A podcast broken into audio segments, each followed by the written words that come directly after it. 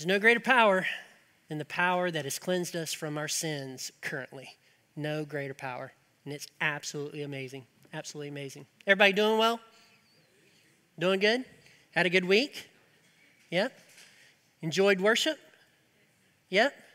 If you didn't, I can have the drummer come back up. He had a little beat of that wood song. It was kind of TobyMac-ish, you know. Yeah, I was going in my seat. He did a great job today. So, did a great job. All right, turn your Bibles to Psalm chapter 119. That's where we're at today. And this is the second part of a sermon that we started last week. So this is part two. So Psalm chapter 119. and what I want to do um, before we dive into the text exactly is I want to tell you how, how I got here, okay, with, with this text. So last summer, we did a Bible study through Psalm 119. It was online and uh, people watched it and um, we had a good time through it. Well at least you know i don't know if we had a good time through it. I could just see a camera and i was hoping that the people on the other side of the camera were having a good time as we were going through the scripture. Anyway psalm 119 and i started thinking well maybe this should be a sermon next year. And so i started working through some things with it. And uh, everybody generally knows and if you don't know it, it, it's in your english bible that Psalm 119 is in 26 sections, and each one of those sections is labeled by a letter out of the Hebrew alphabet. So the first eight verses is Aleph, and then nine through whatever it is is Bet and Gimel and Dalet and so on and so forth. So 26 sections, and each one of those letters title each one of those sections. Well, if you look at it in the Hebrew, what you come to realize is that it is actually not only Aleph, but each verse starts with that letter in the first eight verses. And it's pretty incredible. So that starting in verse 9, it starts with Bet. And every single verse starts with that letter in the Hebrew. You can't see that in English, but it's, it's really a masterpiece, well put together. This is important because if you read through 119, you really begin to think initially that it's just random thoughts about the Word of God. I mean, you have the testimonies that he's thankful for, you have the law that he's thankful for, you have the Word that he's thankful for, you have all this stuff that he's thankful for, and it seems to be kind of random. What brings you back to that it's not is the structure that, that it has. This alphabetical structure in each section, in each verse begins with that particular letter. It's, it's pretty incredible. So, in my mind, I start to think, well, is there more to this? So I, I, sit there, and so the first thing, one of the things I did, it's not really the first thing, one of the things I did was I thought, well, maybe not only does it go verse 1, verse 2, verse 3, verse 4, but maybe each one of the first verses of each one of the sections, if you put them together, comes up with a thought. And if it is, that's what I'll preach. So I spent time with 26 verses across all the alphabet and put them in order and read them through, and it was a failure. So, what I did, because I'm hard headed, is I did it with verse 2. So, I did verse 2 all the way through just to try to see if there was something to it, and there wasn't anything to it. So, then I thought, well, maybe I'm off on this. So, maybe what I should do is go eight letters in because each section has eight sections, and maybe the writer of scripture put eight down this way and eight this way, so it started going this way. Well, that was that was a failure too. It, didn't. Yeah. And so then I started thinking about other things and other structures. I even looked because this is how weird I get with it. I, I even looked at the Hebrew just to see if maybe the letters drew a picture. Maybe it was a picture of a cross or picture of something, you know, we could see a picture of something. Well, no. And actually, that never happens, but I, I still did it anyway. It was really a waste of time. So then, after wasting so much time doing all of that, I thought, well, maybe what I should do is just go back to what I know. Everybody that's ever preached this or taught this uh, section of scripture always talks about the Word of God and the love for the Word of God. And, and maybe they're right. Maybe that that is the centralized theme of the whole thing. So I looked at it, and yes, um, the Word of God is is really referenced 178 times through the 106 verses. I mean, it's, it's pretty astounding amount of times. And it's either Word of God, testimonies, law, or something like that. It's referenced all the way through. And I thought, wow, that must be the heart of it. But then I thought, well, maybe I should look at some other stuff and see if there's something else going on. So what I found was that the Word of God is not the most used words in Psalm 119.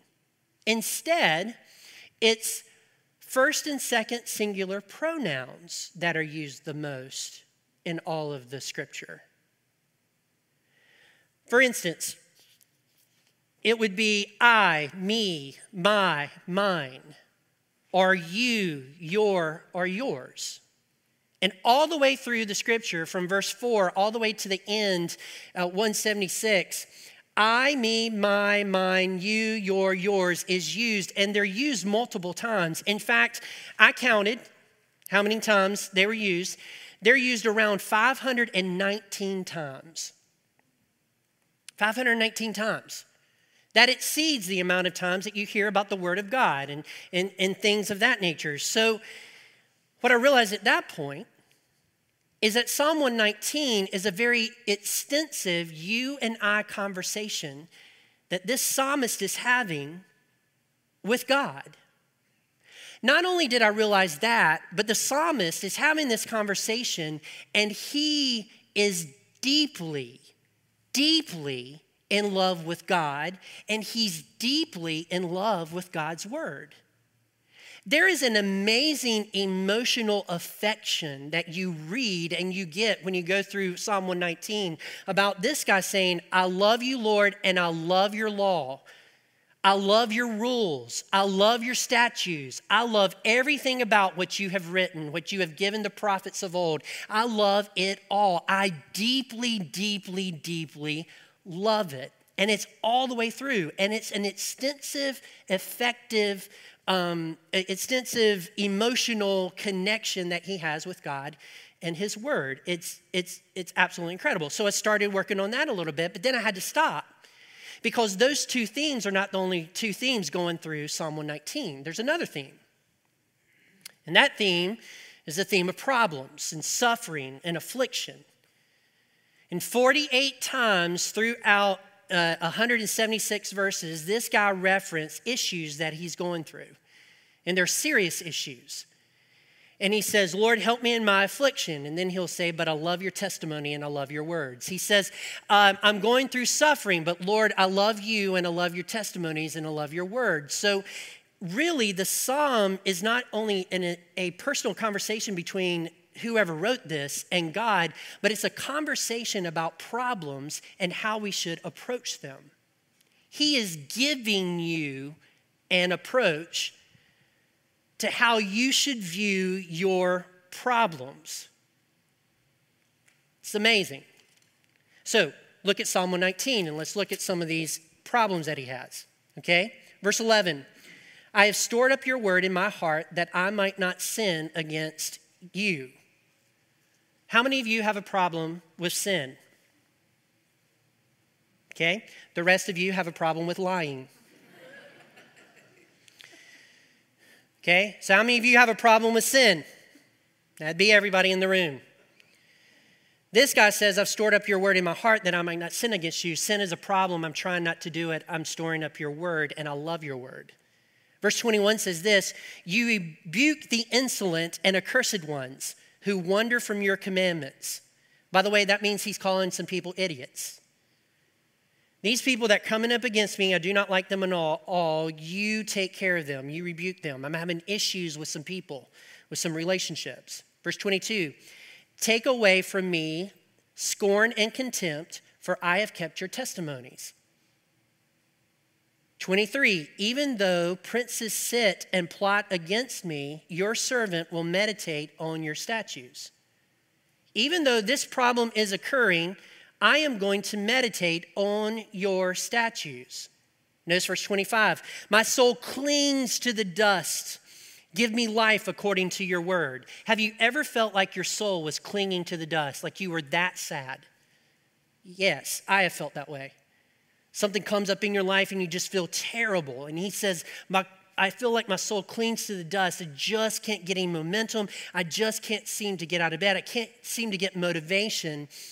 And he says, But Lord, give me life according to your word, because I know that your word and your relationship with me is where I get life.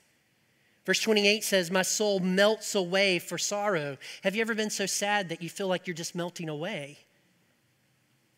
But then he refocuses and says, Strengthen me according to your word. And we can continue and talk about the different things that he's struggling with over and over again. But what I want you to know is every time he's going through a struggle, he states the struggle and then he states his commitment to the Word of God and his affection for the Word of God. That's what he does. And so this psalm right here is about this it's where the real world and its problems meet a real God. It's where this world and its problems meet a real God. There is nobody in the world that will not say that problems are real. Okay? They might struggle with God being real, but they will say that a problem is real. And this is where the real world and its problems meet a real God. So, this is what often happens.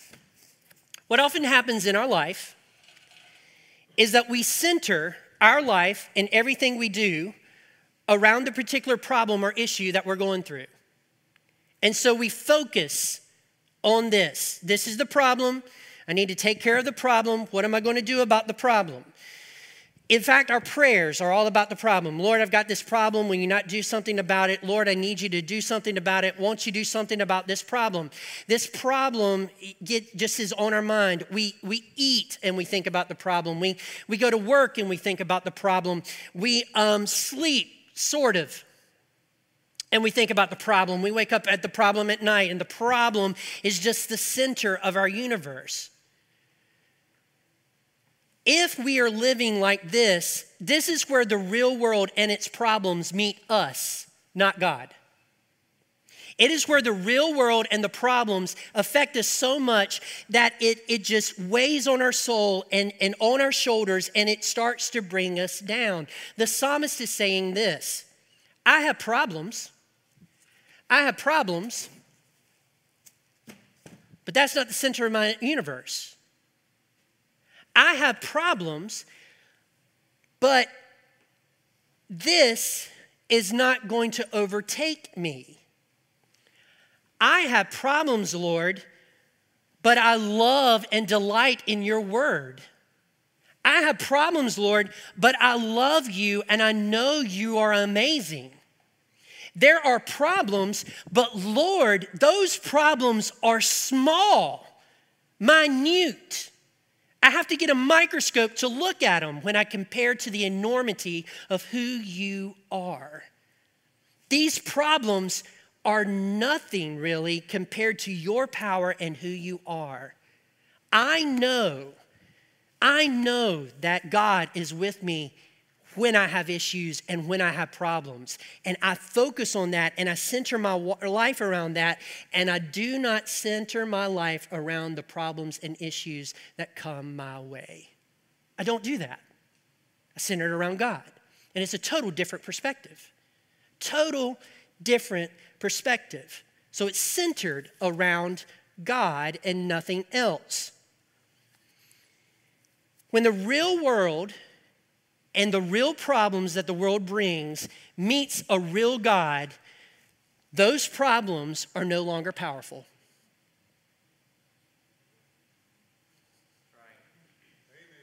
No longer powerful. When the real world and real problems meet a real God, those problems have no victory over me. They have no power over me at all.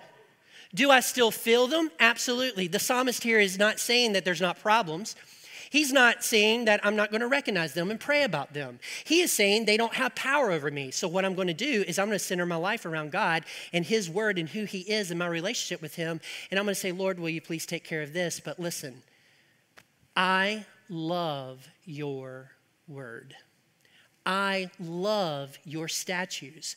I desire to know more about who you are according to the word. I love the law.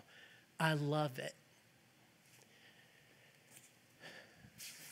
We have these problems sometimes in what we do. We often place our affections into the problems. Oh, this problem. Oh, this problem. Oh, this problem. And we take our emotional currency and we just love the problem. And we love the problem. And we put a lot of emotional currency in this problem. So, so we're loving it and we're keeping it and we just take it with us everywhere. Everywhere we go. And so then it doesn't become just a part of the center, it becomes a part of our life and we just we just love it. We love the problem. And we're just going to focus on the problem all the time. And we're just going to take it with us and love it.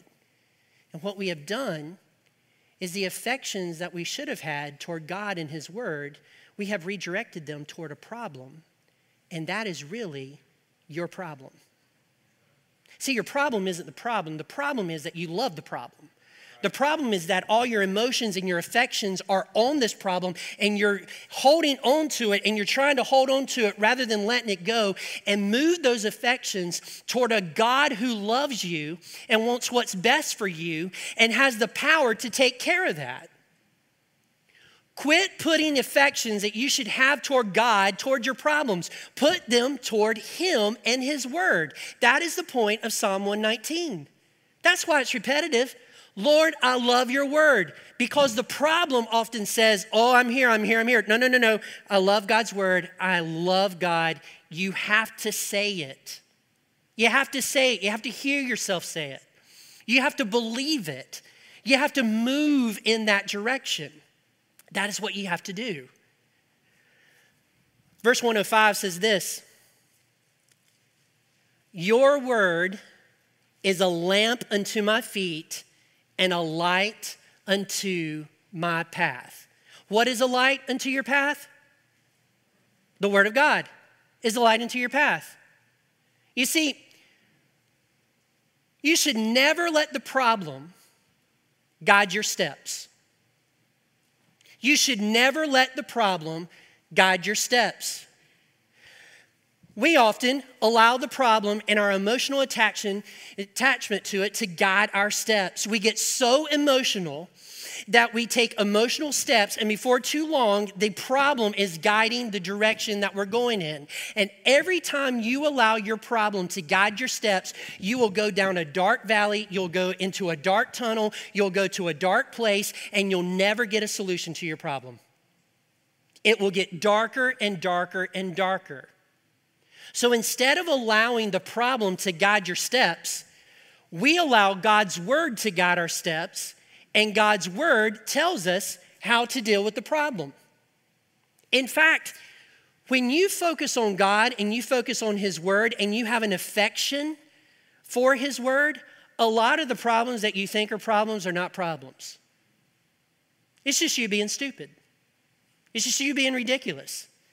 It's just you addicted to the feeling that you get from loving your problem. I truly believe that there are people, and you know them if you think about this, that they are not happy unless they're mad.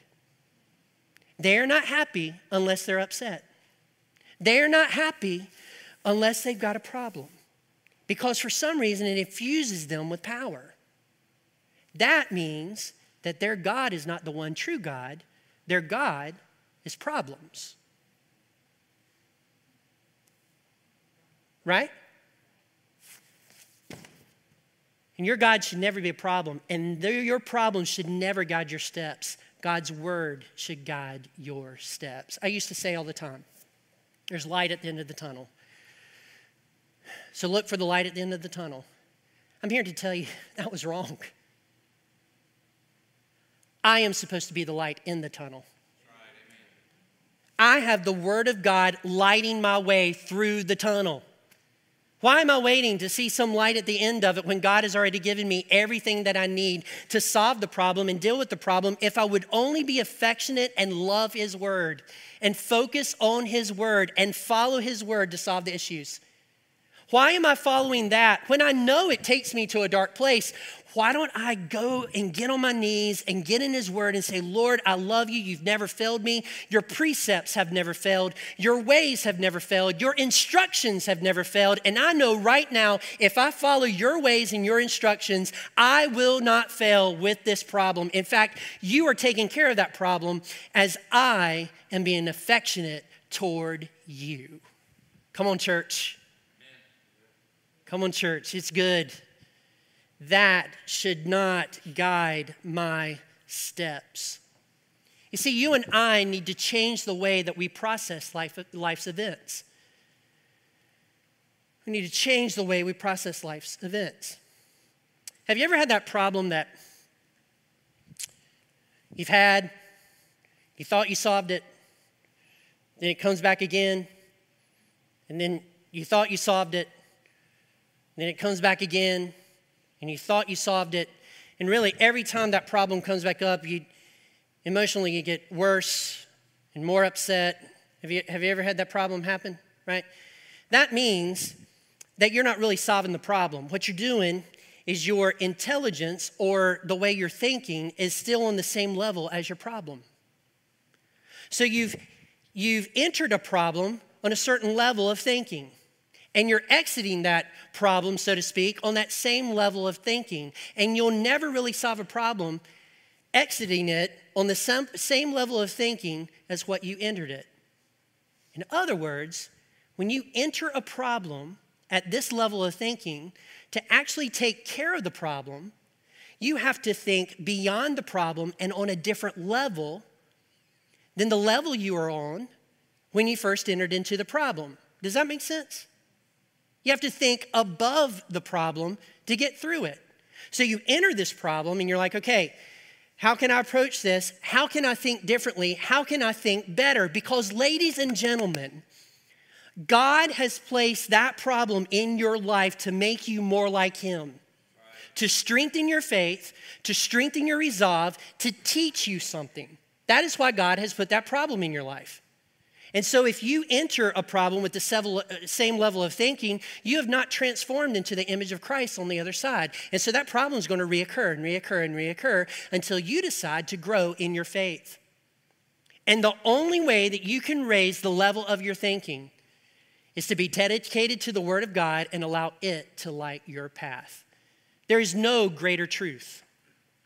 I think many times we, we have faith in ourselves rather than faith in God when it comes to the problem.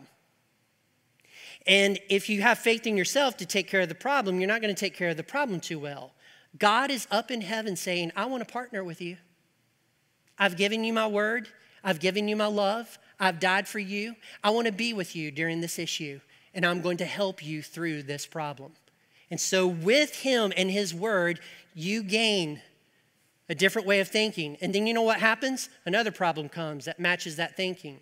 And then you hold on to the Word of God and you put your affections toward Him and His Word, and you rise above in your thinking to that problem. And you know what happens? Those problems become very small and insignificant. And you begin to realize that you're blessed by those problems that have come into your life because they have brought you closer to your Savior. This should never guide my path. It should never guide my path. I cannot think on the same level. Some of us have marriage problems because we love the problem. We're being affectionate toward the problem. Sometimes in marriage, um, problems come up, and it doesn't it doesn't get to where we're going to solve the problem. It it goes to a plane who is going to win in this issue. Women do this, men do this. Men fight for control, and you can throw things at me all you want to, but women fight for control too. And if you say no, you're a liar. In a marriage relationship, people generally fall into fighting for control of the family, fighting for control of what they're about to do.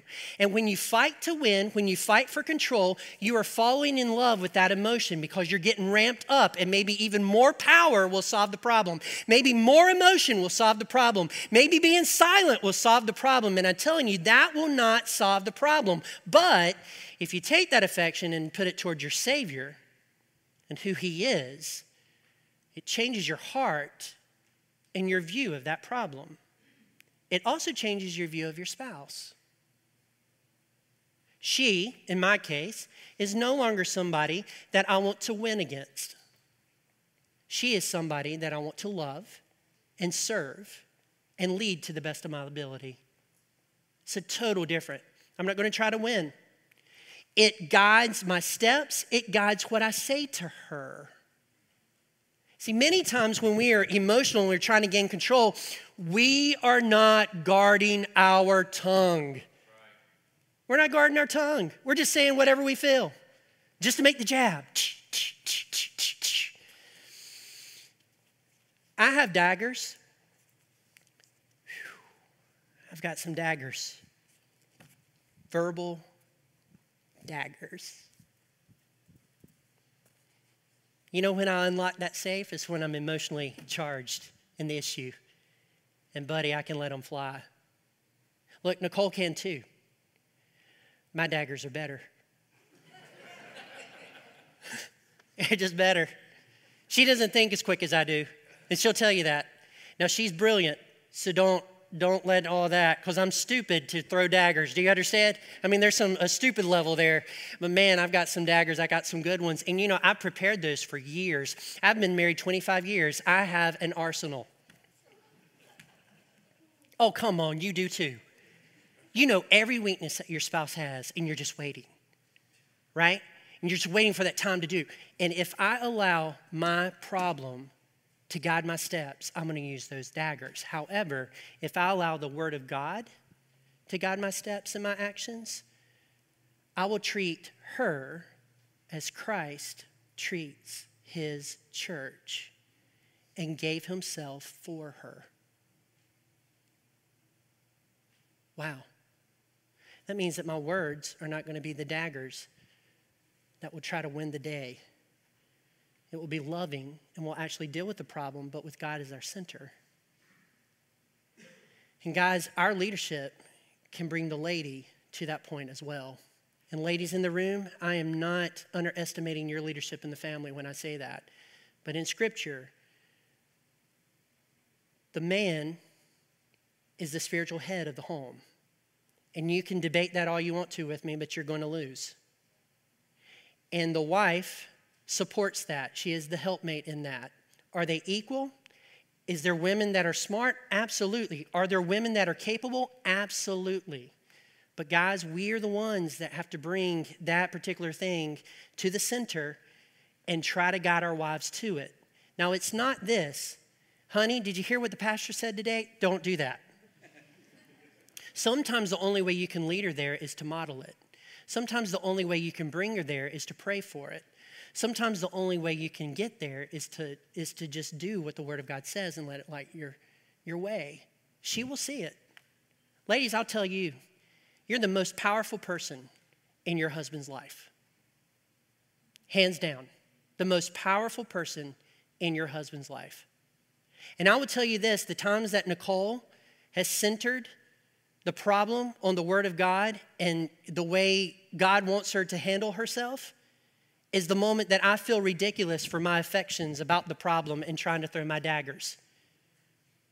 And that's the moment that I come because we are married to people that are supposed to help us in our spiritual walk, not hinder us in our spiritual walk. And our first affection is with God and His Word, and then it guides our steps and it helps us handle the problems and the issues that we have. That is the way that you do it. I think that we're sometimes just uncomfortable with what this arena feels like. We, we feel maybe weak, right? We feel like maybe we're a loser, like in, in doing it the loving way and doing it as Christ loved the church. But scripture also says that when you're weak, God is strong. And who is really supposed to be in control anyway? God. And aren't you glad that He's available to you to help you in all of that? Amen. Absolutely. So don't do this because you look ridiculous. Don't let the problem guide your steps. You look absolutely ridiculous letting the problem guide your steps, right? Or if it guides your steps this way, right? Don't let that guide your steps. In fact, let God guide your steps so the problem will be gone. So the problem will be gone. Now, sorry, that's allergies. Don't get concerned. Okay, just letting you know. No temperature, no nothing. There is pollen, and for some reason, pollen wants to unite with me to create another tree. I don't know what it is, but that's, that's what it does. All right, I ran across this this week, and I just thought, man, I, I just need to share this. This is from BibleInfo.com, and I'm not going to share it all. I'm just going to share about five of these. And it's problem solving according to Scripture. The reason this is important is because there's people, and I know you may have thought this too, some of you might have thought this, you might not have, that says, oh my goodness, Philip, you, you preachers, I have a problem, and all you ever say is go to the Bible. I, I don't understand that. I bring you, I bring you something, you say go to the Bible, and it just seems so insensitive. I mean, can't you feel my pain? Don't you really understand the problem I'm going through? It's like putting a square peg in a round hole. I mean, what in the world? I don't even know what you're talking about when you say go to the Word of God. And I would submit to you today that um, maybe, maybe the reason that God wants you to go to His Word is because He wants His Word to be a distraction from your problem. So he says, go to, your, go to my word. But the word doesn't speak to my problem. Well, why don't you just take a moment and let God and his word be a distraction from your problem? Because what you are doing is you are allowing the problem to be a distraction from his word and him. So why don't you flip it around and go to his word? And even if it doesn't mean anything for your problem, maybe that's the point. Maybe God is saying, This is more important than this little problem over here. Who didn't do the laundry? Or who didn't? Or who didn't? Or whatever it is. Maybe this is more important. So let it be a distraction. But this has some scripture in it. And this is paraphrase scripture. So I want to let you know that. And this is what it says The first principle of problem solving is to get the facts.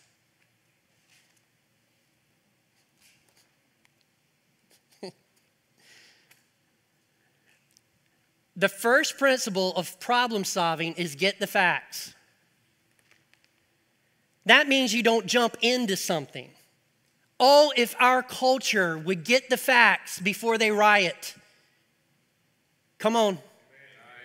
If our culture would get the facts before they get emotionally invested in whatever it is, if our culture would get the facts and wait and be patient and wait for the facts to come out before they acted, it would solve a bunch of our issues. I know people are saying love, and I know people are saying this and that and the other, but honestly, if our country would just wait to get the facts before we moved, it would solve a lot of our issues. We are so emotionally charged with the problem that we fail to see the facts that are right in front of us. It's also uh, difficult to get the facts, right? It's very difficult to get that. I read news from Europe in order to figure out what's happening in America. Proverbs chapter 18, verse 13, and this is a paraphrase, says this What a shame, yes, how stupid to decide before knowing the facts. That's pretty powerful. So God's word says, know the facts before you jump. Don't get emotionally involved until you know the facts. And then let the word light your path. Here's the second one How does God want us to respond to problems? Well, He wants us to realize that problems are inevitable and grow us as a result of them. In other words, we have problems in order, order for us to grow in our faith, in our relationship with Him. James chapter 1, verses 2 through 4 says, Consider it pure joy, my brothers, whenever you face trials of many kinds, because you know that the testing of your faith develops perseverance. Perseverance must finish its work so that you may be mature and complete, not lacking anything. It is problems that allow you to not lack anything. It's problems that bring you closer to God. It teaches you stuff. Um, number three, problems are confirmation that we are being prepared for heaven. Problems are confirmation that we are being prepared for heaven. I don't want you to say amen. I'm not trying, but I'm going to repeat that. Problems are confirmation that we are being prepared for heaven. That should change your view of problems. Problems are confirmation that we are being prepared for heaven. God is preparing you for heaven. Now, this isn't salvation. If you received the Lord Jesus Christ as your Savior, you're already in. You're already there. You're good. But problems prepare us to get to heaven. Listen to 1 Thessalonians, actually 2 Thessalonians chapter 1 verse 5. It says this, this is only one example of the fair just way God does things. For he is using your sufferings to make you ready for his kingdom.